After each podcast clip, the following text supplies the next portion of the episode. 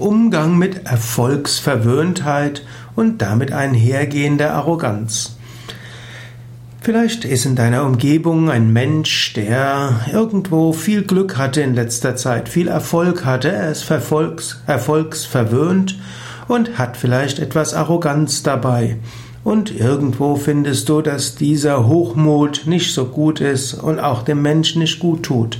Du würdest gerne etwas mit ihm machen, du würdest ihn gerne zur Einsicht und Vernunft bringen. Sei dir bewusst, du bist nicht der Erzieher für alle Menschen. Wenn jemand eine Weile viel Erfolg hatte, ja, dann ist das eben so. Wenn ihm das ein bisschen zum Kopf gestiegen ist, okay. Vermutlich wird irgendwann seine Erfolgssträhne abreißen, seine Glückssträhne wird unterbrochen werden und dann wird der Mensch sich auf andere Weise entwickeln. Oder er bleibt noch etwas länger bei diesem Erfolg. Er wird langfristig lernen, damit umzugehen. Du musst den anderen Menschen nicht beurteilen. Du musst ihn erst recht nicht verurteilen. Du selbst kannst versuchen, ganz normal mit dem Mensch umzugehen.